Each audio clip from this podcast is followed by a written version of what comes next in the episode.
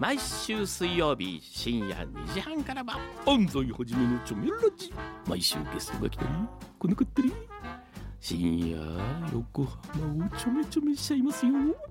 毎週水曜日深夜にじはんからは安西はじめのチョメラジ。みんなでチョメろチョメ。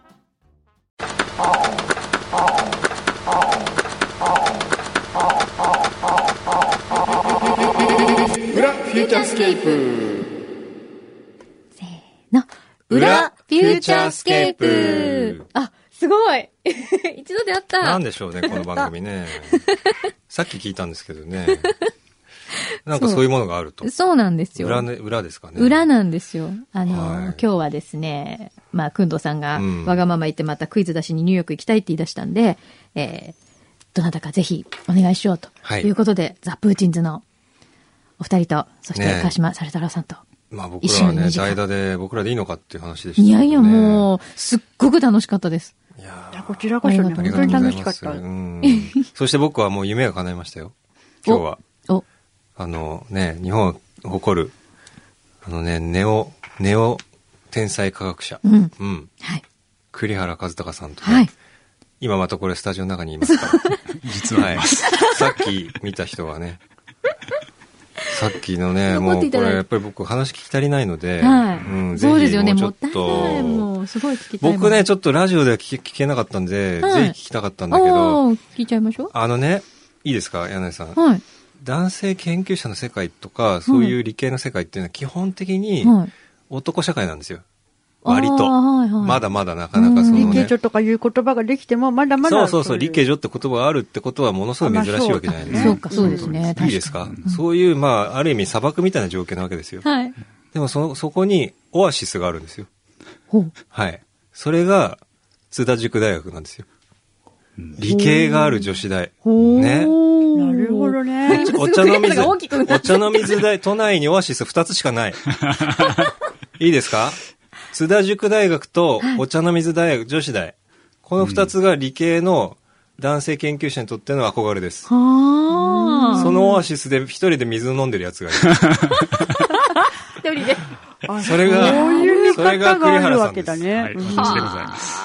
ねえ、されたろくんどうよ。楽しい、楽しいに決まってるじゃないですか。そうね。そっか、さっき楽しいなって言ったのはそれですか。そうですね。いやいやいやいや。しかも受賞なんかして、ね、楽しくやる、楽しくやれるのは、それは当たり前ですよ。当たり前ですよね。いやいやね、大事なことですよ。砂漠で楽しくやってみろと。だ、大事なこと。砂漠で。こんなこと言われてますよ。これは弁明をさせていただいていいんですか。はい、もうたっぷり聞きましょう。ね、まあ、うん、女子大での仕事は非常にあらゆる意味で刺激的な、うん、のは間違いないです、ええ、なるほどね、はい、まあでもですね、ちょっとね、そのギャップがすごいでしょ。だってあのキャリアをね拝見して産業総合研究所というところで、ここもまあまあまあ男性社会だと思うんですよね、はい、そこからいきなりこの津田塾にあの転職されているので、うん、はい、その最初の数ヶ月っていうのはこれは何だろうっていう、そこの感感覚っていうのをぜひ興味があって聞いてみたい。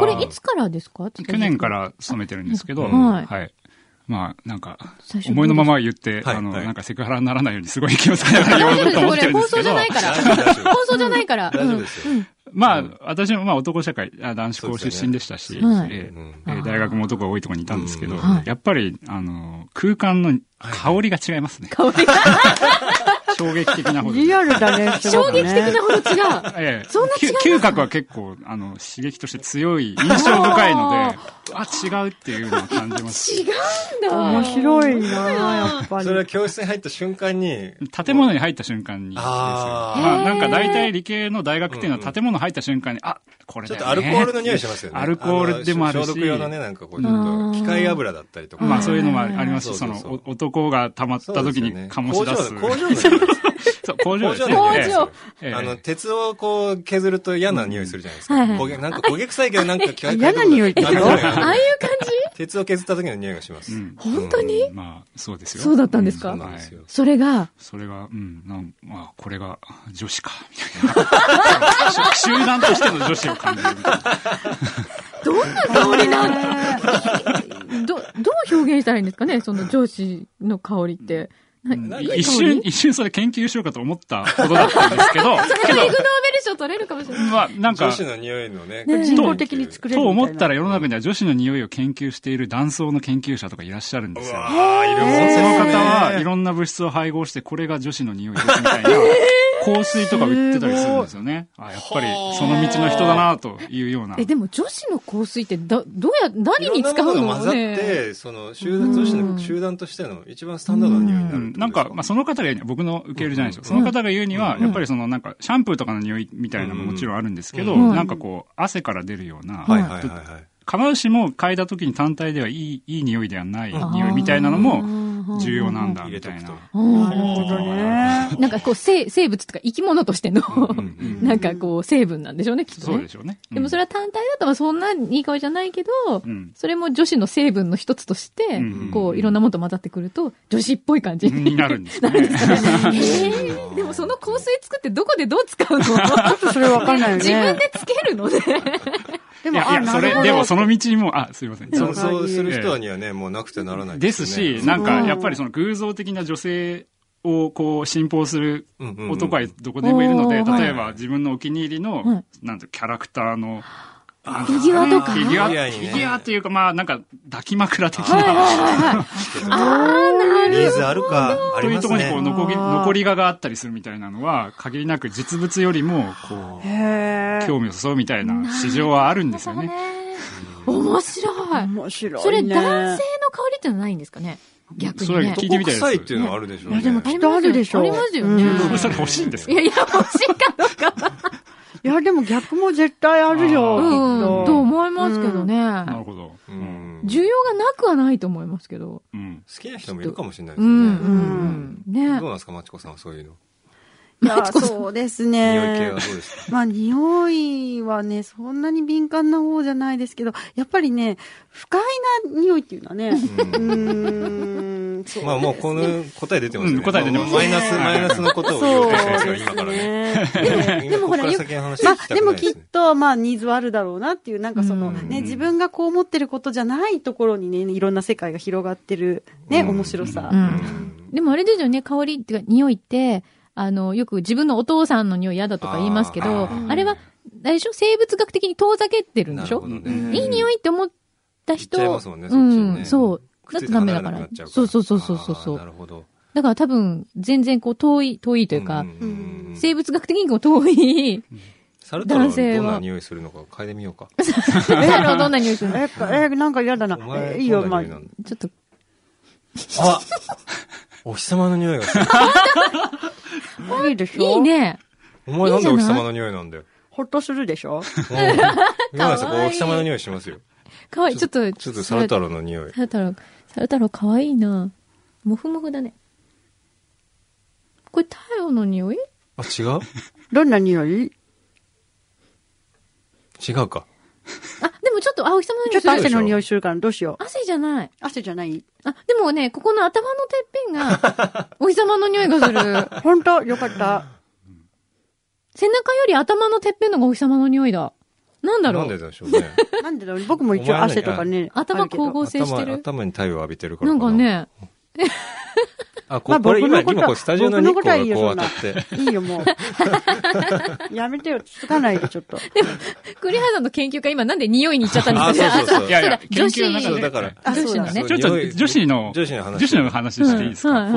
まあ、まあ、弁解続けないですけど。弁解が終わってないから。それなりに、そこをしっかり聞きたい。それなりに戦略を持って女子大で働こうと思ったんですけど、まあ、あの、まちおさんおっしゃったように、あの、男性社会なんですよね、コンピューターの。うん、でもだんだん女子が進出してきてるんだけど、まだこう開拓されてない、その、女子がすべき理系の研究の分野もあるなと思ったんですよ。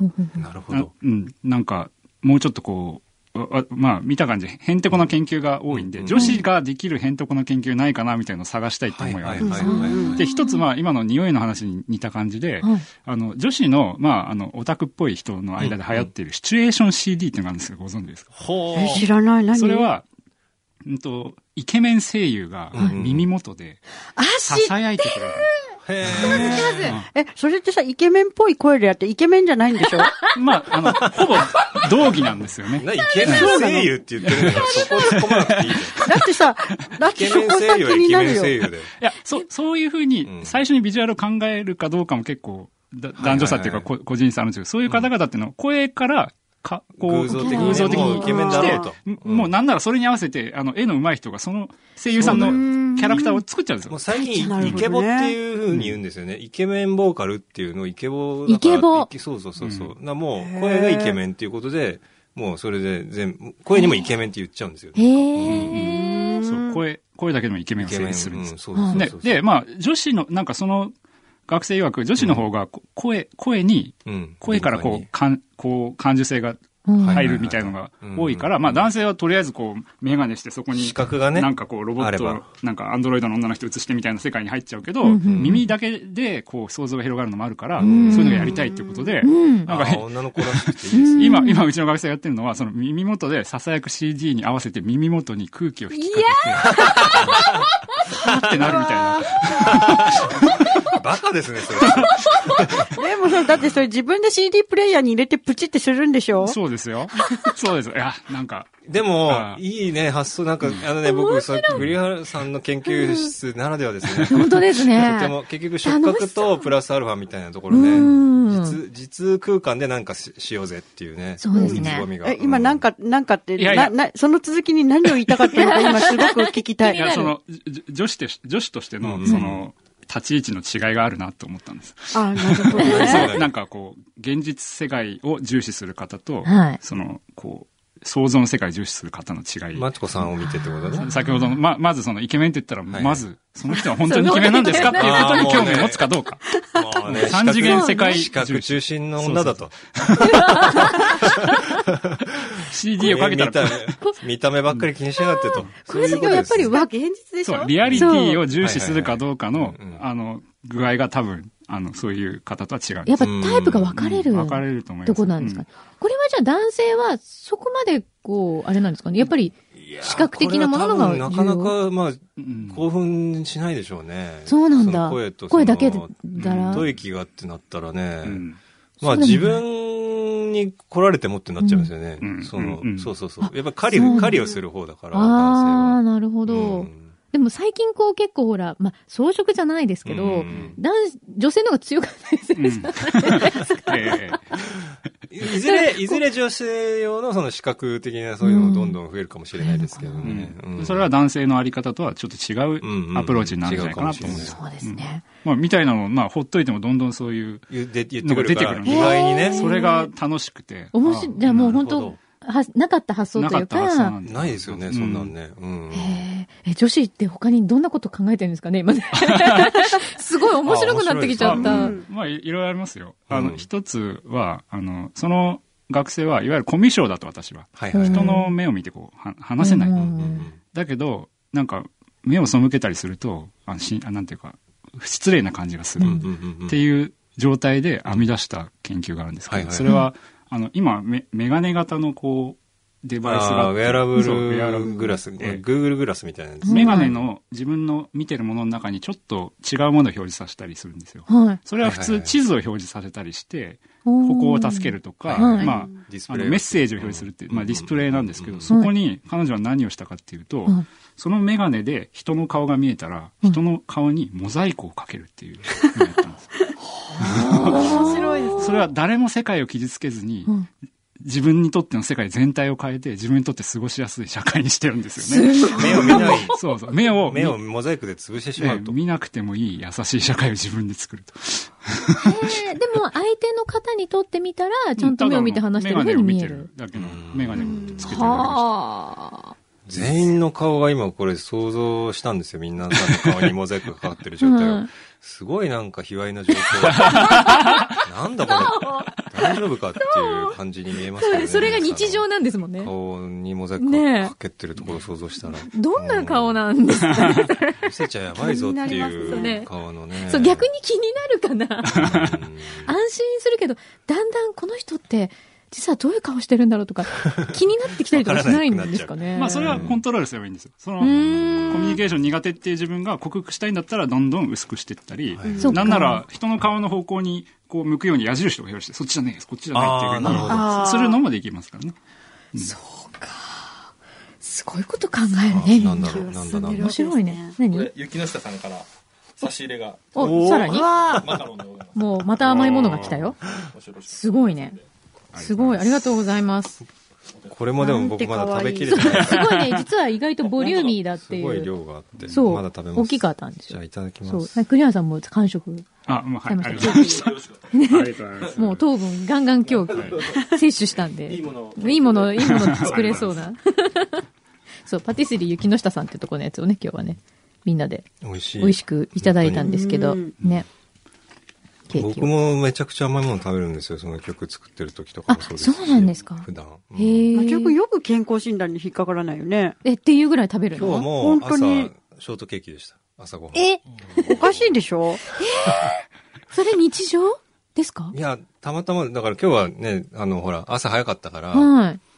テンション上がる食べ物で始めたらいいなって朝早くてさなんか重大な仕事がある時におにぎり食べて、ね、ラジオ番組できないなっていう、えー、その菓子パンとかじゃないなショートケーキだろほ一番好きなケーキ屋さんで買って、うん、そうじゃあもう今日ケーキにこめですねこれねにこめですね通算、うん、ケーキしか食べてないケーキしか食べてない、ね、朝からケーキしか食べてないすごいなそれでもよく太らないですよねねうん太ってきましたよ。太ってきましたよ。嘘だ。いや最近本当にじゅうさんキロ太りました。にじゅうさんキロでもマチョウさんのにじゅうさんキロはなんかもう全然大丈夫そう、うん、ね増減しても泳ぐ背も高いし泳げばいい泳げばいい泳げばいい。うんあと泳いで あ, あとなんか僕は実践してるのは誰だっけなえっ、ー、と渡辺徹さんが痩せた。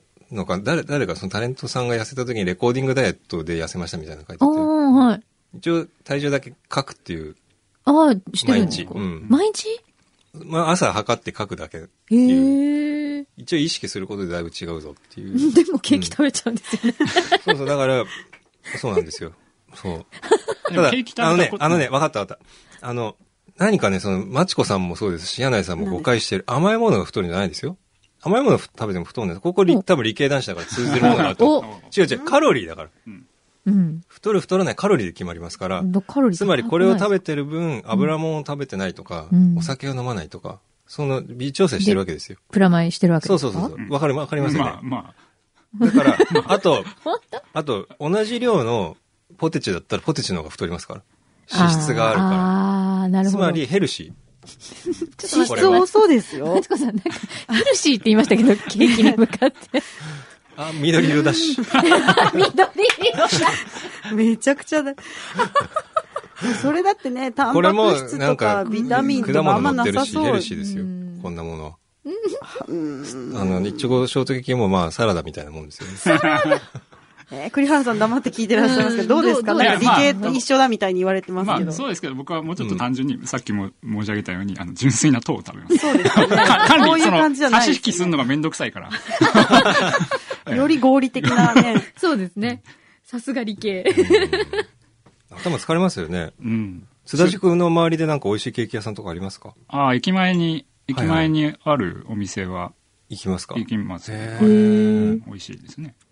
でも女子がそうやってそれだけいると、うん、結構そうやってなんかこう美味しいスイーツがどうとかって言ってみんなでこう食べたりとか。あ、それはありますよ。あの、うんうんうん、まあ研究室あるんで、うん、たまにまあ士気を高めるために甘いものを投入するんですよ。なるほど。ええ、それ女子にこう投入しちゃえっていう、ええ。だんだん僕が選ぶのもなんだから、うん、今学生に直接なんか欲しいものあったら Amazon の ユーアールエル 送ってくれと、そのまま買って出すからってなので、お取り寄せで。お取り寄せ、うんうん、まあそうですね。うん、そしたらなんかあの エムアンドエムズ のチョコレートが映ってる画面のユーアールエル が来たんで何も考えずポチッと押したら、まあ、にせんえんくらいだったんですけど、うん、で届いたら米袋みたいな大きさのやつにあの小分けになってなくてカパッと開けると米粒のように エムアンドエムズ が入ってる何キロあるんだみたいなのが来たんですよ。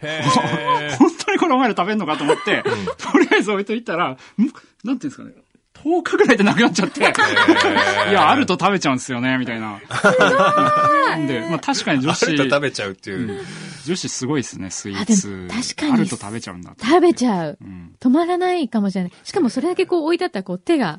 伸びますもんね。すごいですね。そのそれチョイスした人すごいですね。すごい。うんうん、でもいい研究室ですね。先生にこれ買ってって言ったら買ってくれる。ねえ、夢のような。うん、まあでもなんか アイティー 企業のイケてるとこってなんか遊び空間みたいな、ね、確かに確かにところをオフィスにします。まあでも こ, こちらのオフィスも素敵で。うん、ここですか？はい、ここでも何もない。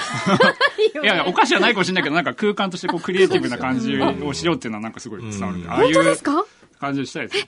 なんかそんなこと言ってもらえたの初めてじゃないね。研究室は何人ぐらいその所属してるんですか？今よねん生はちにんと陰性がふたりですね。 あ, あれですか、あの研究室選びであの第一希望とか出すんですか皆さん？あ、出しますよ。あ、うん、これはこれさっきねその僕が言って栗原さんのねあの講義が大人気なんですかっていうところちょっとスカ、うん、スカスカって感じで、うんね、これはちょっとね栗原さんの研究室はどうなんですか？人気なんですか？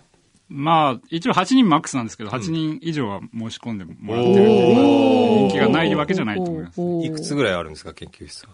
えっと、ろくからはちぐらいはあるんじゃないかな。大、大何人気ぐらいなんですか？大何？ランキング的には栗原研究室は。ね、栗原研は。さんい以内に入ってんじゃないかなと思います。いいですね。これはあんまり言わない方がいいけど、ね、まあでもあの研究室楽しそうだなっていうことですよね。そうですよね。それはもうそれはもう教授のもう、うん、あの人柄とやっぱりそのやってる内容ですから、うん、これは素晴らしいことです、うんうん、ね。へー、うん、えでもそこで今その研究されたりとかしてる学生さんは、はい、将来どういう方向に行こうとしてるんだろう。まあうちなんか技術職として、うん、はい、うーん エスイー とかまあ、はい、そうですね、技術が分かっている畑で働く。うーん、あとまあ、まあ、理系上ですよ完全にね。だからいろんな企業からやっぱり引き合いがある。うんうん、なんか津田塾大学は伝統的にはあの英語が有名な。あ、そうですよね。だから理系であってもその英語と専門両方バッチリやるぞっていう、うんうんうん、あの売り込みをしているので、なるほど、まあ、しっかり学をつけてあの社会に羽ばたくぞみたいな。まあ、交風がありますね。そう。あ、これからすごいやっぱりこう、単位が結構ね取んなきゃいけない、うん、大変みたいですよ。なんかトーイック何点取らないと進級できないとか、えーまあ、そうなんですか、えー、結構びっくりしましたね。なんかすごい勉強してます皆さん、はい、すごいね。じゃあもうこれからね将来有望ですね、うん、皆さんね。どうですか、マチコさん、津田塾。いやー、なんかそういう学生時代送ってこなかったなって非常に耳が痛いなんですけど。マチコさんは文系ですか？思いっきり文系ですね。うん、なんかこうテルミンとか言ってちょっと理系っぽいのかなっていう気もしたんですけど、そういうわけじゃないです、ね。いやいやいや、もう全然なんです。あ、そうなんだ。もう音が好きで始めちゃったんですけど、配線とかも大嫌いなんですよ。うん、構造自体にはちょっとこう、まあ、やむを得ずやってますけど、えー、中開けて調整とか、うん、できればやりたくない。できればやりたくない。はい、なんかこの文系理系のなんか特徴、うん、なんかそういう気質の違いみたいのってありますかね。ああ。まあ、それ結構興味深く考えてるんですけど、よくまあインターネットであるので、うん、あの彼氏か彼女あの、うん、女の子が彼氏に、うん、パソコンが壊れたから直してほしいみたいな電話をするみたいなシチュエーションとかって結構、うん、そうなんていうんですかね、理系文系の違いか男女の違いかなんかが現れるんですよね。あ、まあ、パソコンでもいいし車が壊れた時にも、あ、車が壊れた時にもなんかすごい有名なんで、うんうん、えあの今こ車が壊れたんだっていうのを女の子がその遠隔に、うん、遠くにいる彼氏に電話するんですけど、うん、で彼氏は頑張って一つ一つ原因を究明して、うん、その問題を解決しようとするんですよね。で, すね。でもことごとくあのその女性はえっ、ー、となんか歯車が噛み合わないっていうか、そうじゃないんだみたいな感じに違うよみたいになってって、うん、で結局私は何をしてればよかったんだろうみたいな男性のコメントがあった後に、うん、君がすべきだったのは今すぐえっ、ー、と彼女のとこに行って大丈夫かいって言ってあげることだったんだよみたいな。うん、なんか。えーあじゃあ行くよと、そう、うん、問題を規定してそれに対する解決を一歩一歩積み上げていくみたいなのは、まあ、理系ですよね、理系的だと思うんですよね、うん、まあ、男女に結びつけるのはちょっとよくわかんないですけど、うんうん、それよりもなんか、うん、違うんだみたいに来てくれれば、まあ、待ってるし安心だみたいなね、うん、ところが、うん、確かにあるかもしれない。言われたことは信じてその通りにあの応対することでコミュニケーションをなんとかしたいって思ってます、私も理系だから、はい、だけど、まあ、言わなくても分かるじゃないっていう風に感じになっちゃうとなんか理系はなかなかあの歯が立たない、ね、そうですよね、問題に書いてない答えは出せない、そうそうそうそう、うん、じゃあそういう問題出してよって話ですよね、うんうん、そうです、うん、そうか、そうなるのか、なるほど、なんか分かった気がする、今すごい納得しましたまあ、ちょっとわかんないです。な、何か偏見があったらすみません。いやいや、でも絶対そういうのあると思います。少なくても 理,、うん、理系の私はその問題を分解して解決してその人を喜ばしてあげたいと思っていることで、まあにじゅう代はすごい失敗もしましたよ。そうきましたか。その気持ちも分かってほしいですよね。その気持ちも分かって真剣な気持ちの表れですからね。うんうん、そうですよね。うん、そうなぜ君は泣いているんだいというね、うん、一つ一つね、あの問題をこうなのかいこうなのかいって聞いてくる男は僕もちょっと嫌ですね、うん、あれおかしいなどうしたんだろう、これ端は外されちゃったあ、なんか来たよ、えっとね、あ、今日の番組を聞いて、えー、小川さんっていう方が、はい、うんと栗原さんにメールを、はい、送ってくださいました。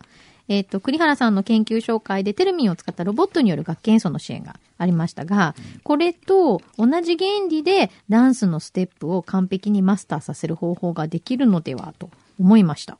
手足の動きを検知するテルミン、ステップの位置を検知するテルミンといった感じで、部屋のあちこちに設置すると音で正しい体勢や正しいステップ位置がわかるようになるのではと思いました。で、体にボールをつけるモーションセンサーだと設備的にも費用がかかりそうだけど、テルミンだとなんとかなるのかな、どうでしょうか。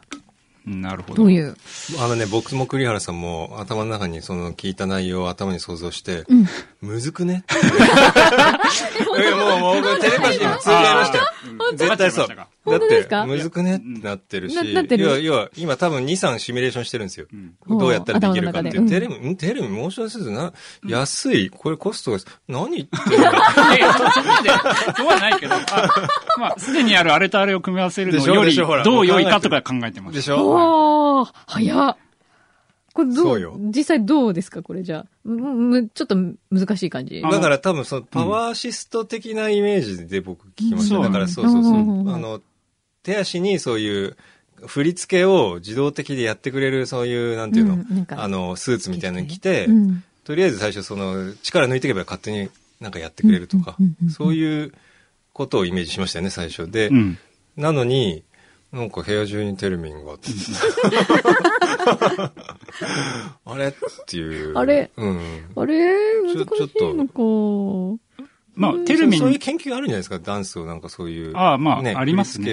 で、確かにあの、えー、小川さん小川さん、小川さんおっしゃるように体に何もつ何もつけないで、つけないっていうことつけないでいろいろあの体の動きをつかむっていうのは重要なので、うん、ボールつけたりそのなんだ、えっと、スーツみたいなの着るのはあまりいけてないんですけど、うん、最近はなんかキネクトっていうなんかすごい便利な道具があって、それはカメラで見るだけでその人の体の形分かっちゃうんですよ、どういう姿勢でいるかとか。それを使ったゲームとかたくさん出てますから、やっぱりカメラで見るのが一番簡単ですね。一人であればな、何人もいると重なっちゃうとカメラだと映らないので、みたいな制限がありますけど、はい、多分一番簡単にダンスのダメ出しをするのはそのカメラでやるのがいいかな。今ダメだよっていうね、うん、表示が出たりとか。ああ、なるほどね。ただそのどれぐらいずれてるのかを人間に分からせるために、うん、テルミン的な音を出すっていうのは意外といいかもしれないと思います。ああ、そっか。なるほどなるほど。なんかずれればずれるほどうーんみたいになれば、それをうーんっていう方向にすればいいんだなっていうのが、まあどんなどんな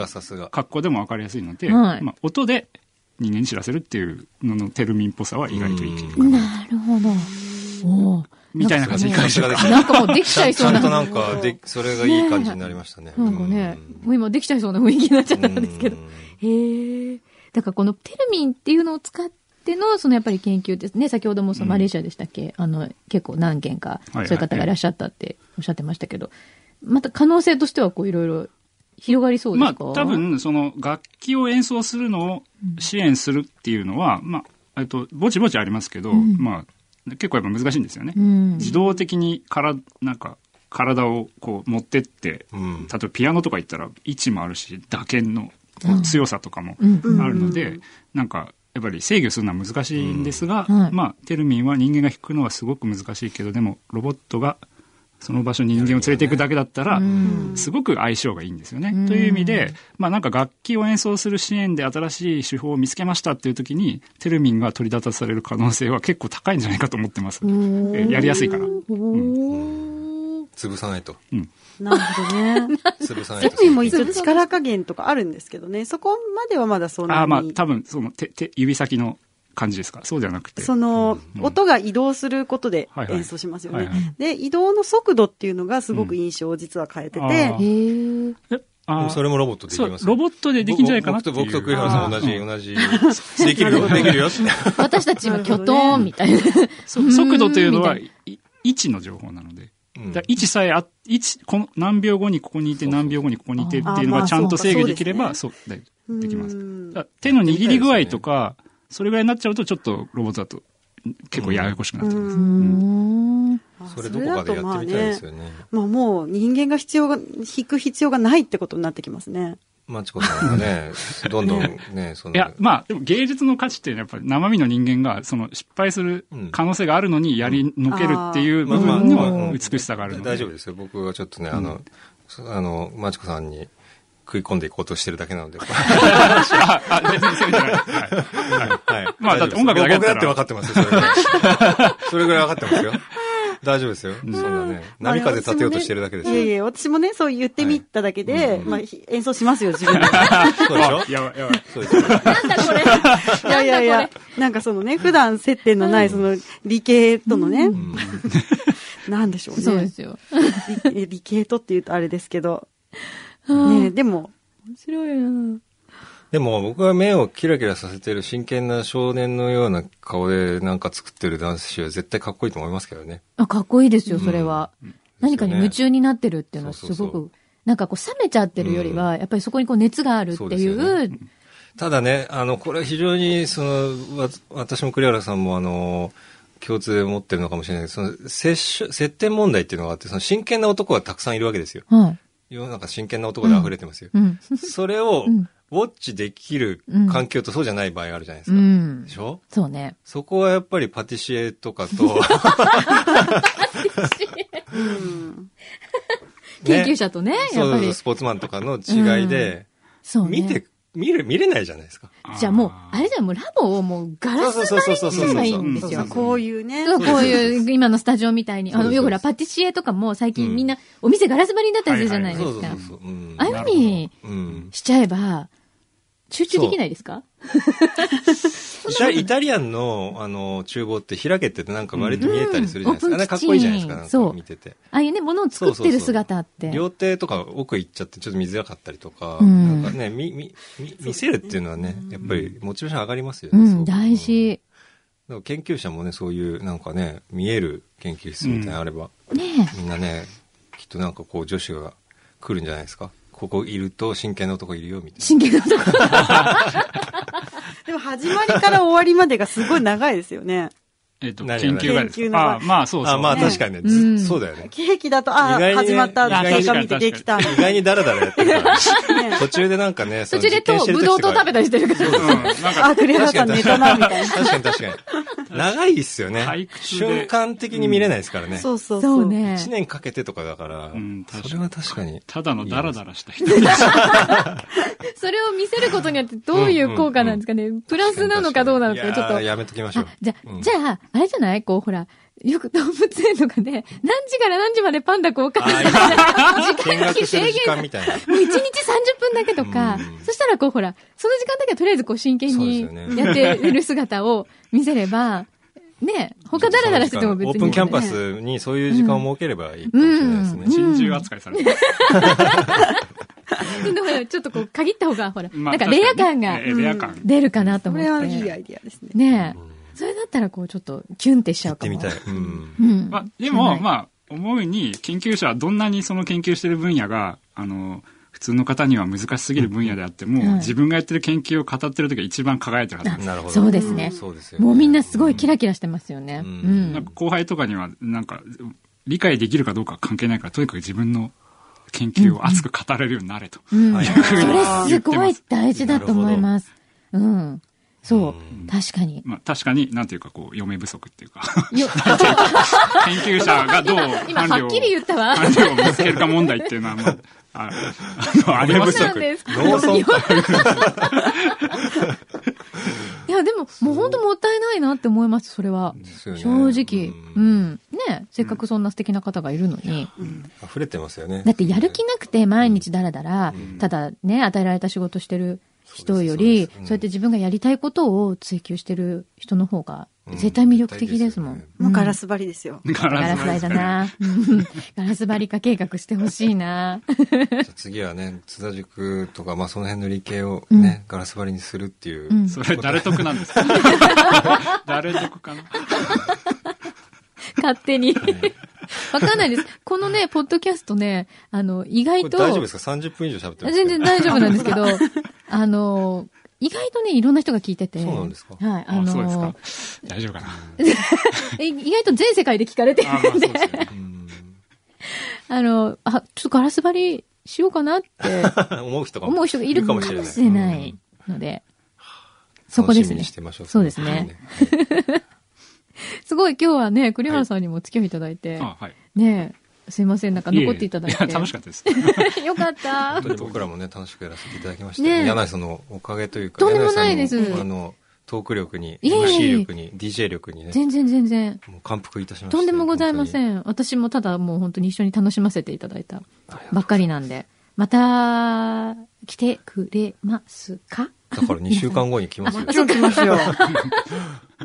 はい。ね、ぜひ、ぜひ、栗原さんも、ま、よかったらぜひ、はい、はい、来てください。はい。どうもありがとうございました。ありがとうございました。ありがとうございました。